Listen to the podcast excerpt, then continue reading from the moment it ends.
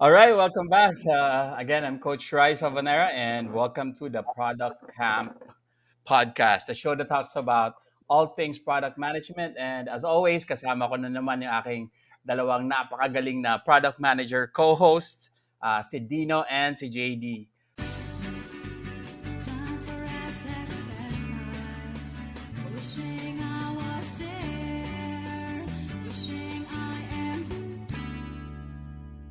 So today, ang pag-uusapan naman natin is all about uh, finding work sa, as a product manager. No? Kasi yung last time na pag-usapan natin was the, the startup dreams. Pero hindi naman lahat kasi, uh, like you said, in, a, in the position to go after those dreams right now. So karamihan sa atin really want to find a job muna sa product man as a product manager. So siguro yung tanong ko really is, uh, and this is for you both, uh, JD, Dino, um, ano ba yung tinitingnan nyo or what are the questions that you ask? Let's just put it that way. Kapag naghahanap tayo ng trabaho as a product manager. So, Sige, um, go ahead. Eh, sige, well, first of all, no, glad, glad to be back in the around the bonfire talking to you guys. No, um, so, so I think how I'd like to start is dun sa ano, dun sa babalik tayo dun sa product triangle na we were mentioning I think in the first episode no? Um wherein we talked about when you look at the product um you normally break it down into three specific parts uh, business users and technology. Um so I think yung unang thing na we could look at uh, whenever we are exploring um, product positions in a specific company is yung business and normally um I, I would I would start by asking or at least learning more about yung business model ng ng isang company. Uh, mainly because obviously uh, to be able to implement and understand how the product works, um, I should be able to also understand how it makes money. You know? um, obviously, depende yun sa product. Um, pero depende, depende naman, kunyari, anong klaseng product yung hawak. Uh, but there will always be a sustainability sustainability aspect to the company, whether it be an NGO, whether it be an enterprise. So, yon, I think um, that's the first thing that I would probably take a look at, how the company would make money and its way of making money. So, yeah. I, I, yeah. Hi, guys. Uh, glad to be around the bonfire as well. Um, I guess aside from the business model, in, when, when, when we're talking about the business, pag naghahanap um, like yung na-touch upon natin last episode, it's the industry as well eh.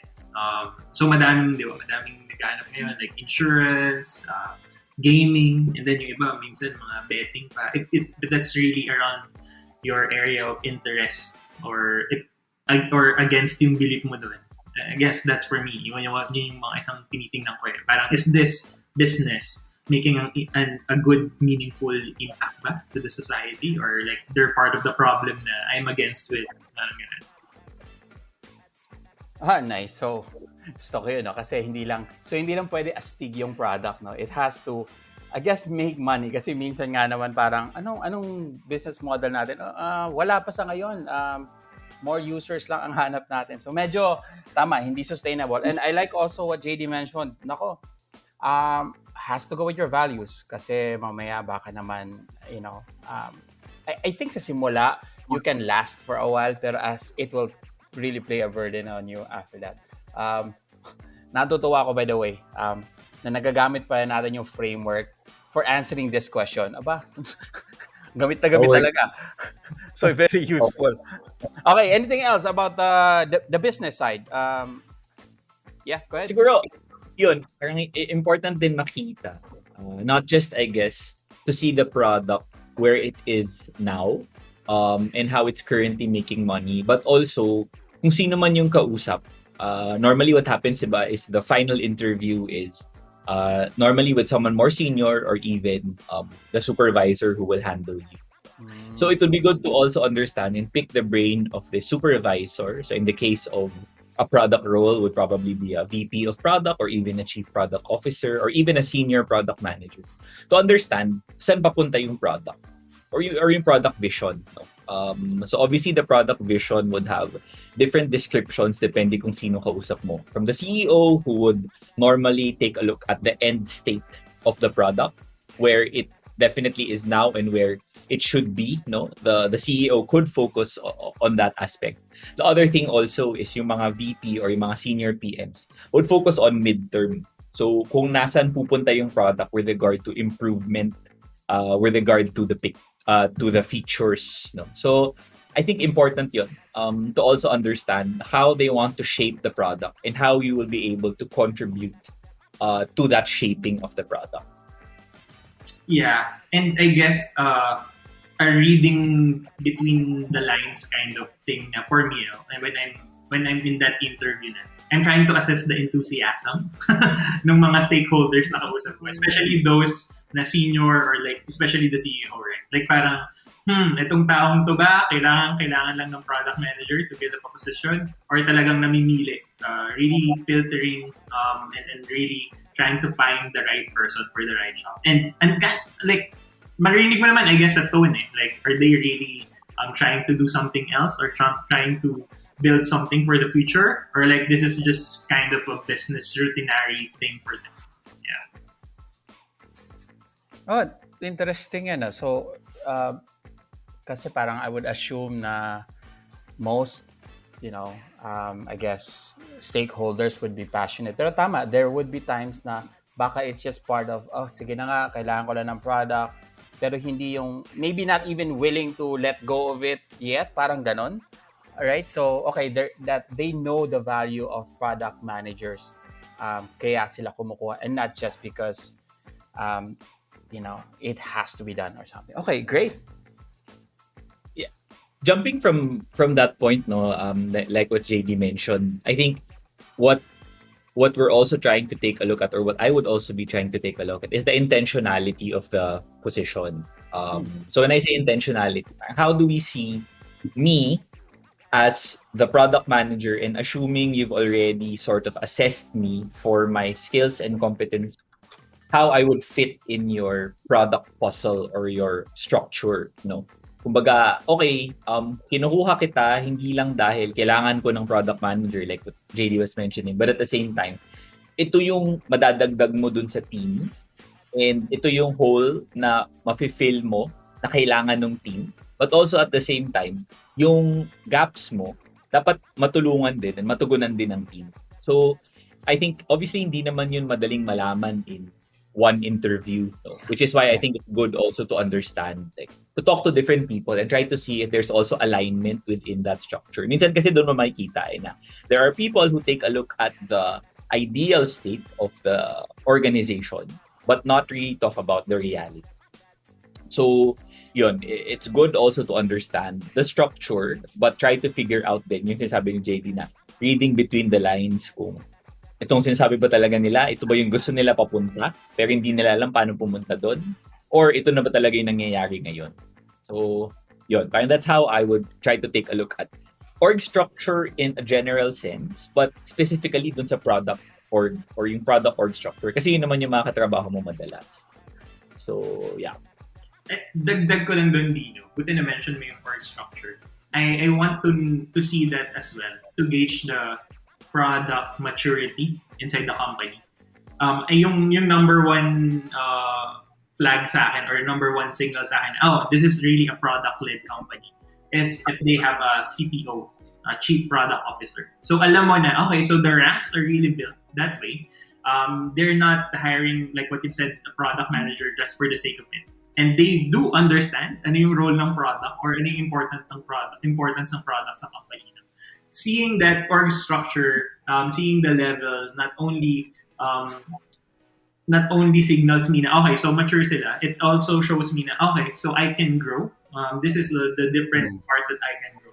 And palaging may sinasabi sa amin na um, you have to like you have to have a person who sees who already knows what scale is or or who, who already knows what big a big company or successful product kadalasan ganun eh. Pag may CPO sila, alam mo na these companies uh, already are are gearing up for scale. So they're building their product and the structure behind it to support the dreams that they have.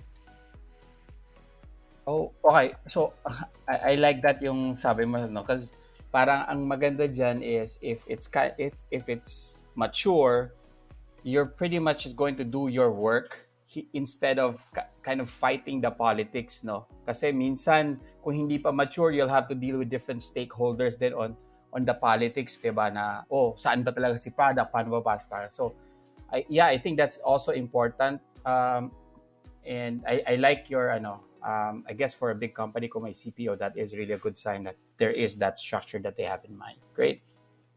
Hmm. And yun nga, eh, I think ta- tama ka, Coach, eh, na yung stakeholder engagement um, is normally the uh, parang extending the product organization structure uh, really connects, diba? So when we said when we said before na yung product is sort of like the gateway or the bridge between external and internal.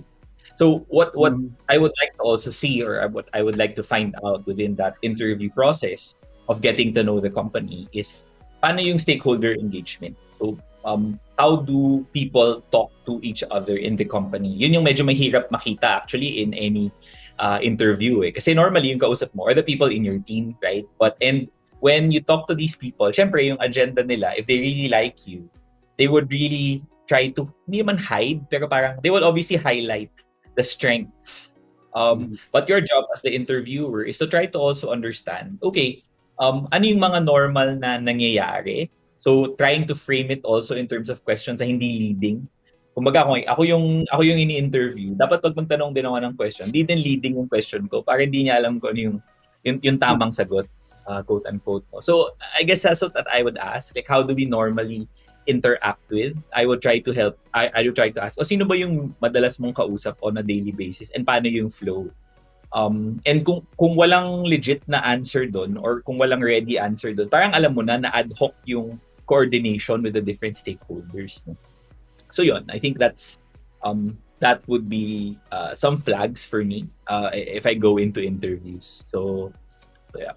Yeah, minor comment on that. And interesting, lalo na pagka panel yung nag-interview sa'yo.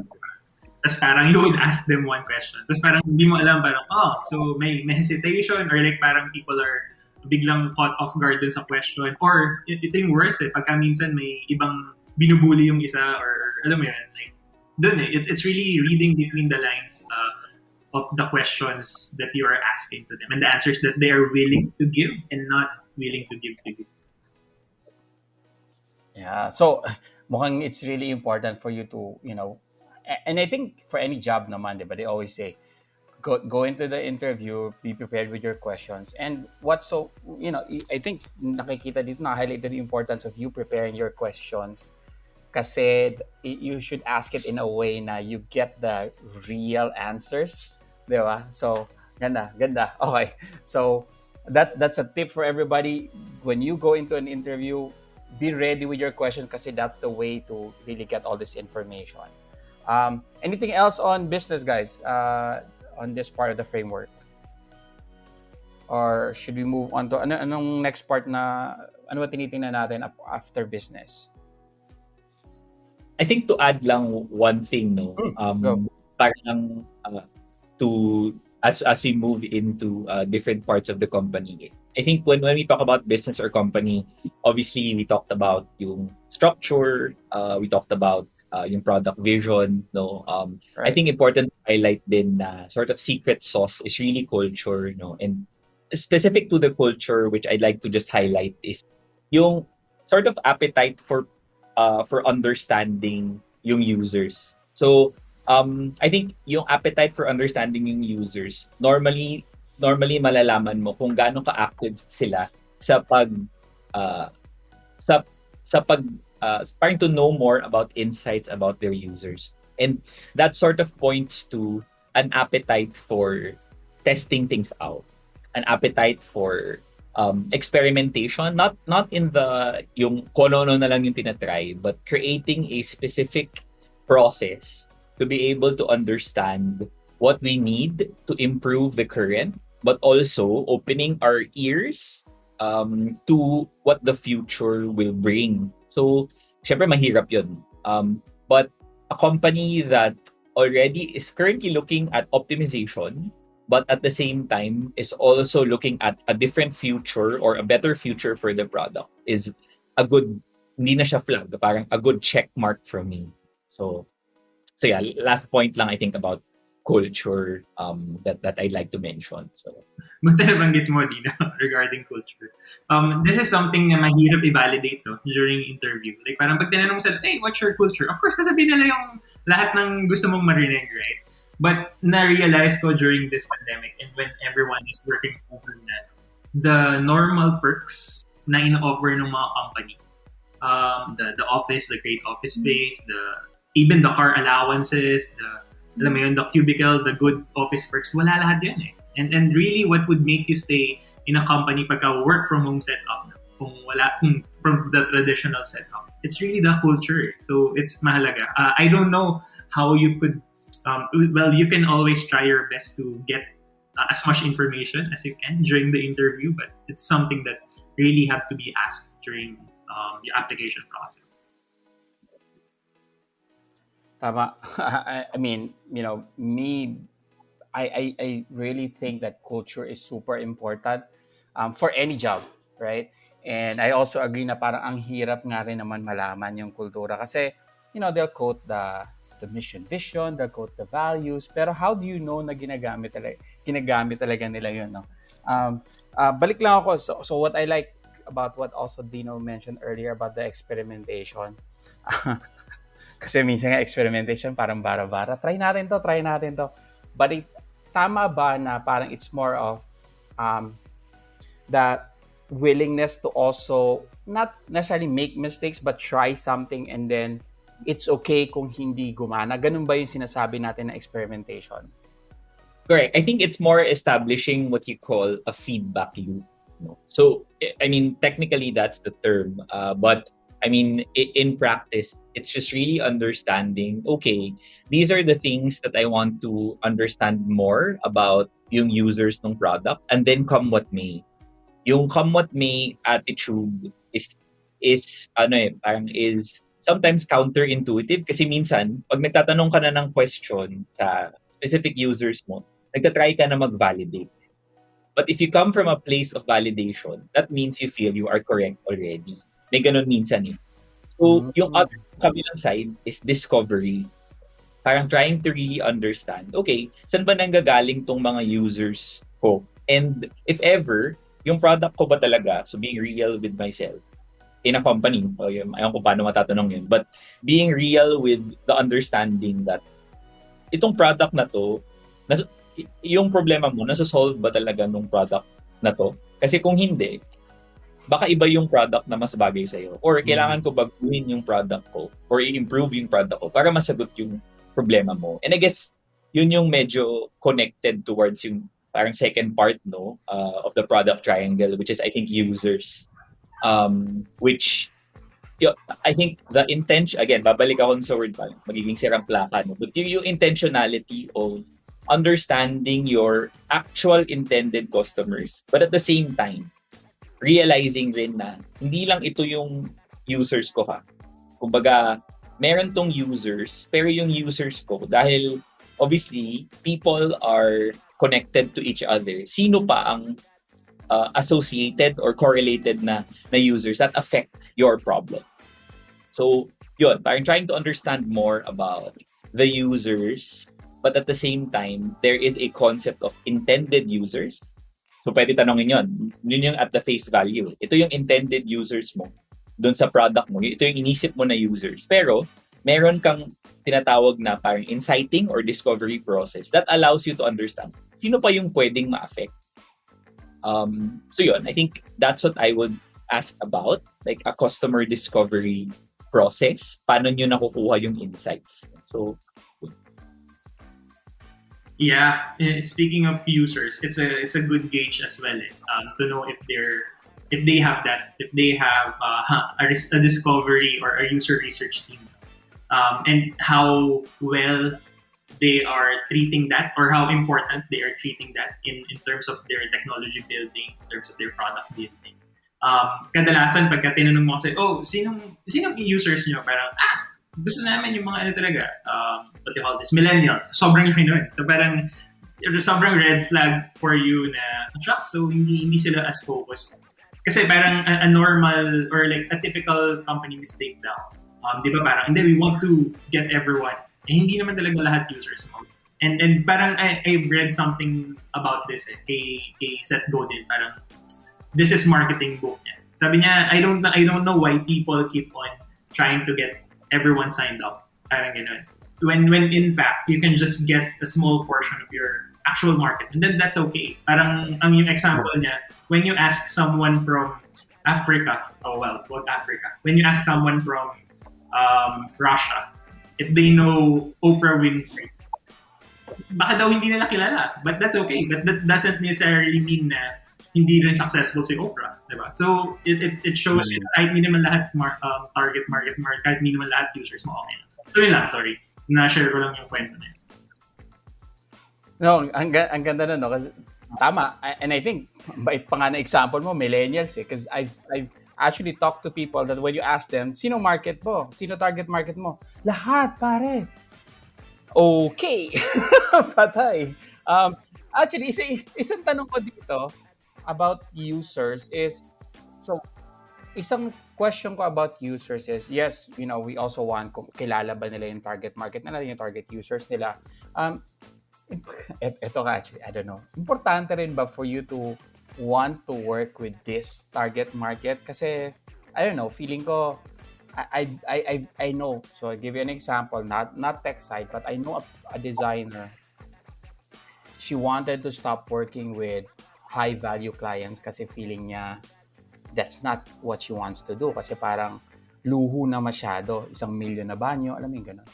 So, is that something for that's important also? Uh, I mean, I don't, I don't know if you guys have worked in those places that, that importante ba yun sa inyo?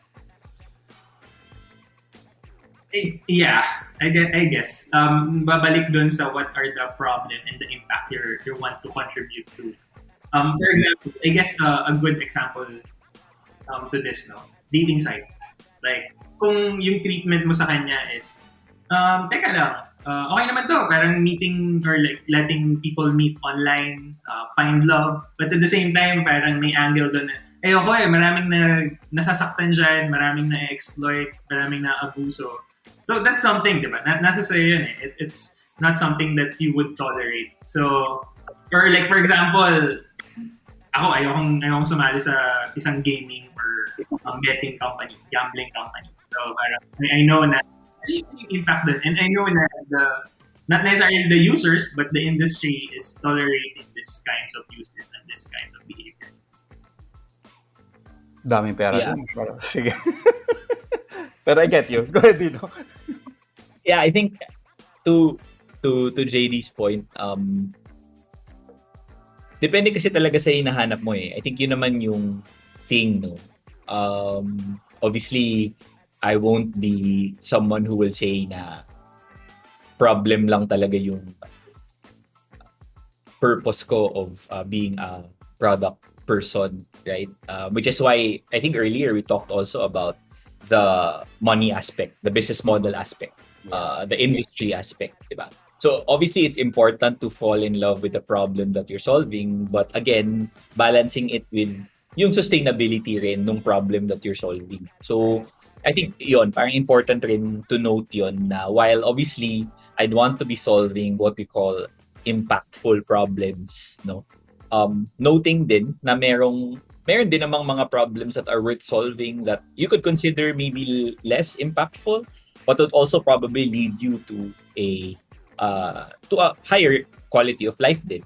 Parang ganun din naman yung binabalance mo, di ba? Parang how how we nor how I would normally work is connected to helping the company, but at the same time, how does the company help myself improve my quality of life, right? So, parang yun, I think interesting to note yon um, when uh, taking a look at the company from a business, uh, from a user's um, standpoint, um, and yeah, might, might be good to uh, to take a look at that when when interviewing or going into a company. So yeah, since you're in the topic na rin naman, Dino, parang a good segue na. It's, it's really the practical side of it, right?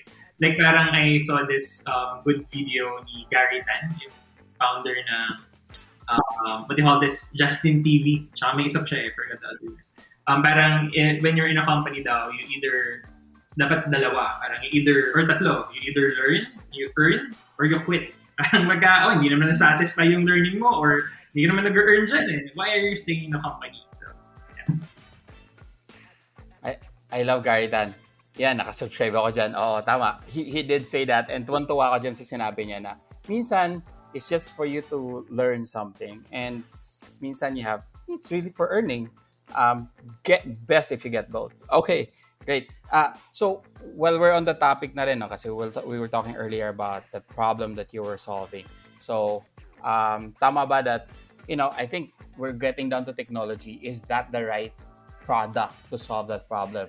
um, alam ko na pag-usapan natin yan before na how important that is for you to still be to be in love with that problem pa rin. Like Dino said, hindi naman yun lahat, pero importante yon. Um, can, can, we talk more about that uh, since we're in that, la- I think last part na to ng framework natin. No?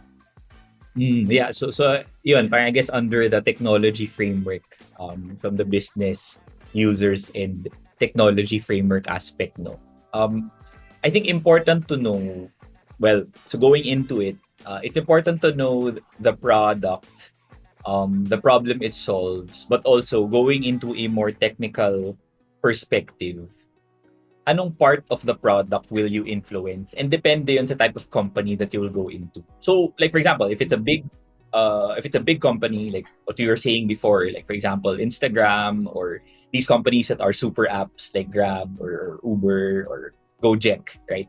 You go into the company not uh, not being the product manager of Gojek, right? You go into the to the company being the product manager even of a specific feature that lends itself to improving the product as a whole. So mm. the search, uh, parang ganyan, no? Search for Spotify, for example, is important. Right? So, so yun, I think it's important to know that um, where will you be placed and your strengths um, with regard to how it's connected to uh, that those features.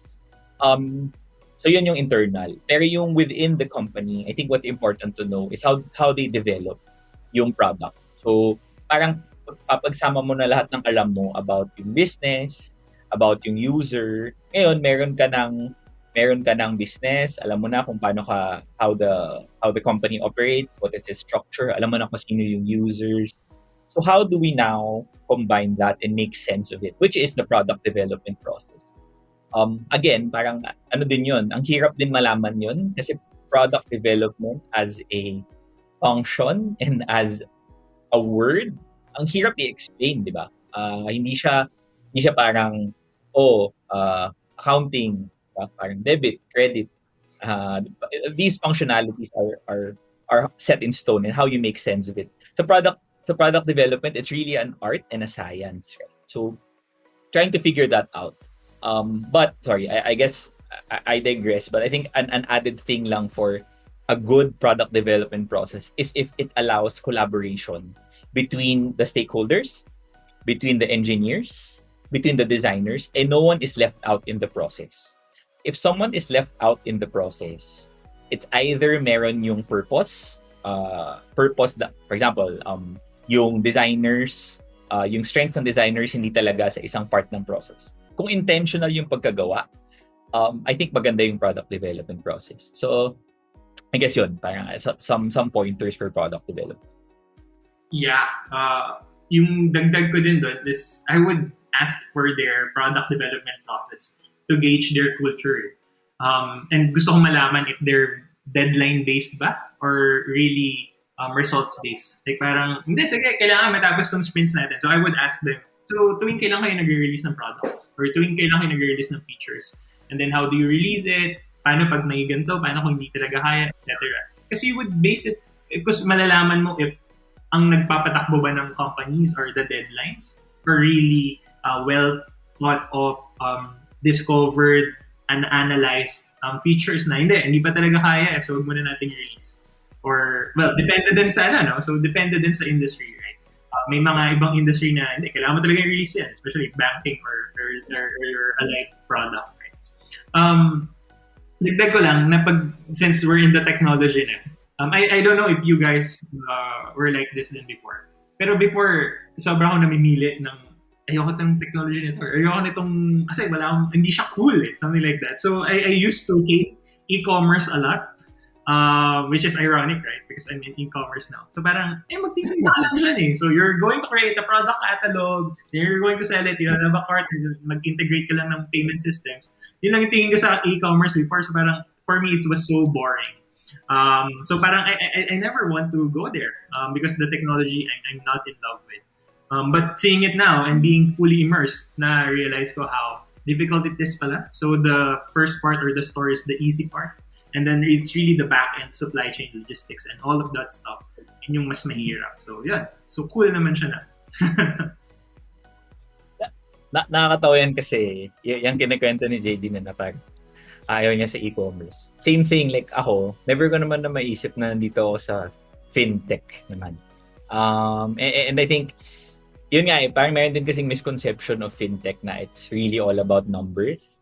Um, but ewan ko, I think nung nung yung pagkausap ko yung like nung start no um, we were only five employees um, when when we started uh, in in in 2019 um, but but I think the when I came in wala akong alam about any lingo of the company. Wala. As in I didn't know that there is such a concept as risk management. Parang pag sinabi mo risk management parang very highfalutin yun sa akin. Parang ano ibig sabihin ng risk management?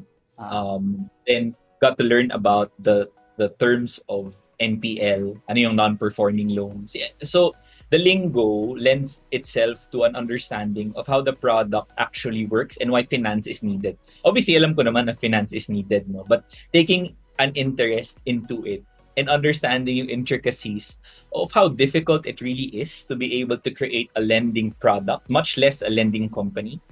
Never ko naman na maisip na mapasok ako doon. Parang I think pumasok ako doon sa company that I'm in, so sa, sa Bukas, mainly because of the education advocacy, not really fully knowing na, uy, teka, yung back-end nito, lending ah. Parang gano'n. so, so yeah, parang it's nice to see na even if at the start, parang feeling mo ayaw mo yung, or meron kang preference na, oh, parang dito cool. In some way, it becomes cool if you understand how it impacts. So, yeah. Question for you, Dino. Would you join uh, knowing what you what you know now, no, would you just join a lending company na not necessarily helping the education sector? Ah, wow. Okay, parang ano to ah.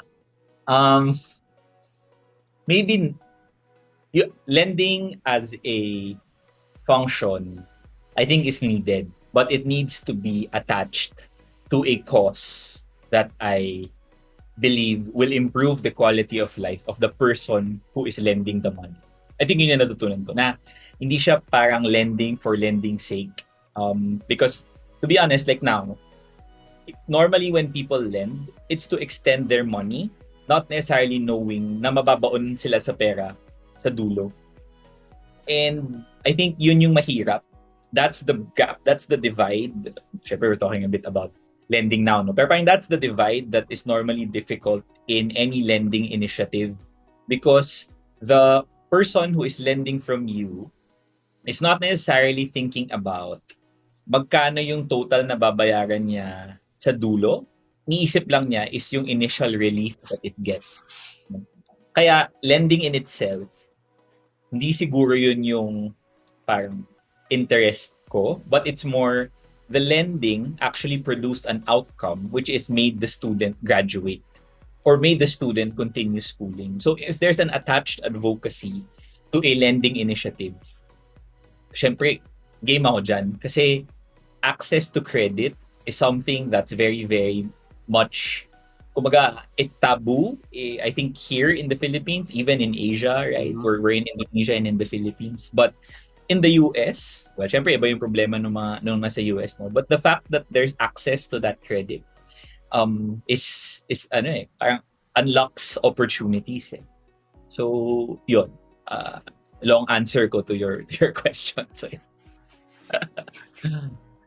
Interestingly, no? Kasi parang yun nga, uh, you said earlier, when you're entering a product, hindi lang yung product, titin mo which feature you're in. So, wag kang ma-inlove masyado sa sa big product names, 'di ba? But at the same time, you also need to find out if what you're getting into talaga, not just the technology, but I guess ito, dito na tayo umiikot sa framework eh, na they're all interconnected. That the product should also actually address yung business. Um, Any last things about the technology? I think if ever lang yung metrics. Um, so, pag sinabi lang metrics, it's more yung tools that they use to be able to measure what they want to get. No? So when we say get, there are outcomes from the business standpoint, there are outcomes from the user standpoint, and I think there are outcomes from the actual product standpoint. So business would normally be, okay, how do we calculate our earnings? Um, users, how do we calculate um, engagement or nagusto talaga nila yung product? Yung product, normally, it's usage. Um, ano yung measure natin of consistent usage? So understanding lang kung ano yung um, ano yung mga metrics that or tools that they use to measure that and ensuring na consistent 'yun. Mahirap 'yun at the start, pero pag nandun ka na sa loob, I guess mm. assuming na masaya ka na dun sa answers mo sa business users yeah. kanina and nag-yes ka na dun sa company, that's something to take into consideration din. Na, ano ba ba yung mga main metrics na tinitingnan niyo? So, yeah. Kasi that also becomes your sort of performance metrics for yourself. Okay, great. So, lovely. Ang, ang dami natin natutunan. I think uh, ang, ang nakakatawa dito, although we were able to cluster that, somehow they're still very much interconnected, no? How the business model will really affect the product. Are you really reaching the right target or are you talking about the right target? Um, and and again, guys, for those listening, try to you know be very creative in your questions so you get the right answers at hindi yung ano um, bullshit answers kumbaga ng companies. Ah, before I, I let you guys go, ang question ko lang sa inyo, is there anything on the job post that you read you know, about product management na parang pag nabasa nyo pa lang, ay shoot, no, this this sucks. Ayoko dito. Um, why do I ask that? Kasi as a as a tester, no, um, software tester, isa sa ayaw ko nakikita in job post for QA or testing, actually QA, ayoko nga yung term na QA, but in testing is when you see these words na, you know, parang they want to remove manual testing. Gusto nila automated testing that. Yun, yun automatic sa akin, what the heck? There's no such thing as that. Okay, so, sample lang to. Meron bang ganon sa product management? Yeah. Um, I guess for me, yung dalawang red flags. Number one, pagka nandun yung parang rockstar, uh, basta anything related to to parang ego. Pagka alam mo na, shucks, yung nagsulat nito, may ego. Rockstar siguro yung nagsulat nito. So, gusto rin nila ng kapwa nila rockstar. And and to be honest, pag rockstar ka, you're just drinking and playing music. You're not, di ba? So parang the lifestyle that, that you like or do you want to, naka, ang hirap lagi kung palaging ganun yung energy. Uh, aside from that, um, pagka yung job post, when they're looking for a product manager, um, pero open sila sa fresh grad or like it's an associate or entry level. So parang alam ko na na, hmm, so hindi sila masyadong seryoso about this. So baka they're looking for a project manager, not necessarily a product manager. Sorry, may pangatlo pa pala ako. Yung mga tinatawag na looking for unicorns na, oh, gusto namin yung product manager, tapos may ganito, may ganito, tapos sanay mag mag-data, sanay mag-marketing, sanay mag-business, sanay parang, hmm, okay, good job, good luck. Unicorns may parang lahat na lang hinahanap si Sopat. Interesting. Okay, game. Vince, meron ka? I think um, there is also normally a misconception between product ownership, product management, and project management which is i think obviously there are there are interrelations with each other. Pero kung papansin mo kasi ng yung, yung difference ng product manager and yung product owner there is a operational expectation of yung product owner uh, na mas hawak niya. Um, and there is a I guess more strategic um, and more on the ground um, understanding of users that is put in the expectation of a product manager. And not knowing the difference of the two is a red flag. Because that means hindi pa na-define kung ano talaga dapat ginagawa ng isang manager, product manager. Mm. Pwede naman dalawa yung positions. Eh. Um, a product manager can work with a product owner and vice versa. But combining the two um, is where normally people have difficulty in separating the roles. Um, because, syempre, hindi lang naman dahil ayun pareho kami sa product roles, no? But it's really, yung, yung product manager kasi, since bridge siya of all of the different business users and let's say technology, meron atang, meron parang minsan feeling ko may expectation na medyo kahit anong kaya niyang gawin. Which is why yung sasabi din JD na unicorn. No? Um, and I think the realistic expectation is the product manager is actually a bridge, but at the same time, he has specific strengths that lend himself to connect on a certain level. Pero yung iba, understanding din yung weaknesses niya, uh, should, di ba? Kaya, kaya naman merong mga specialists dun sa specific positions eh. Kasi kung otherwise, yung product manager, kahit ano siya na yung gagawa ng, di ba, ng most of these things, right? So this is why it's also a good collaboration. So, yun, I think that's what would make me parang say no. Um, or even, pwede rin kasi posible din na if there is an expectation na yung product manager is strategic and operational at the same time with no help. Parang ganun kasi. That's why understanding mm. din yung structure important. Um, kasi kung pumasok ka, you're expected to be, let's say, operational to improve something or expected to be, let's say, strategic to be able to help organize, no? Pero if you're asked to do both without the requisite support to be able to do that, um, feeling ko, kahit yung company, malulugi din yung company pag yun lang yung kinuha. So, Good luck sa iyo pag ganun.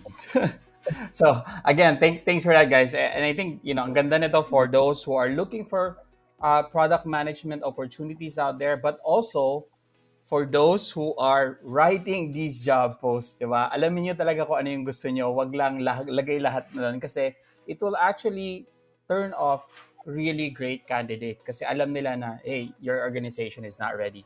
Um, so, again, thank you so much for this another great discussion around the bonfire. Oh, ganda na. Gagamitin na natin 'yan. So, um, na pag-release ng ng podcast na 'to, 'yun ang pangalan. Um, but yeah, so we're, we're gonna put uh, water on this now. Ganun ba talaga, guys? This is how we're going to end this. Sige, we're gonna put the water on the bonfire right now and we'll see you in the next bonfire podcast. Thanks again.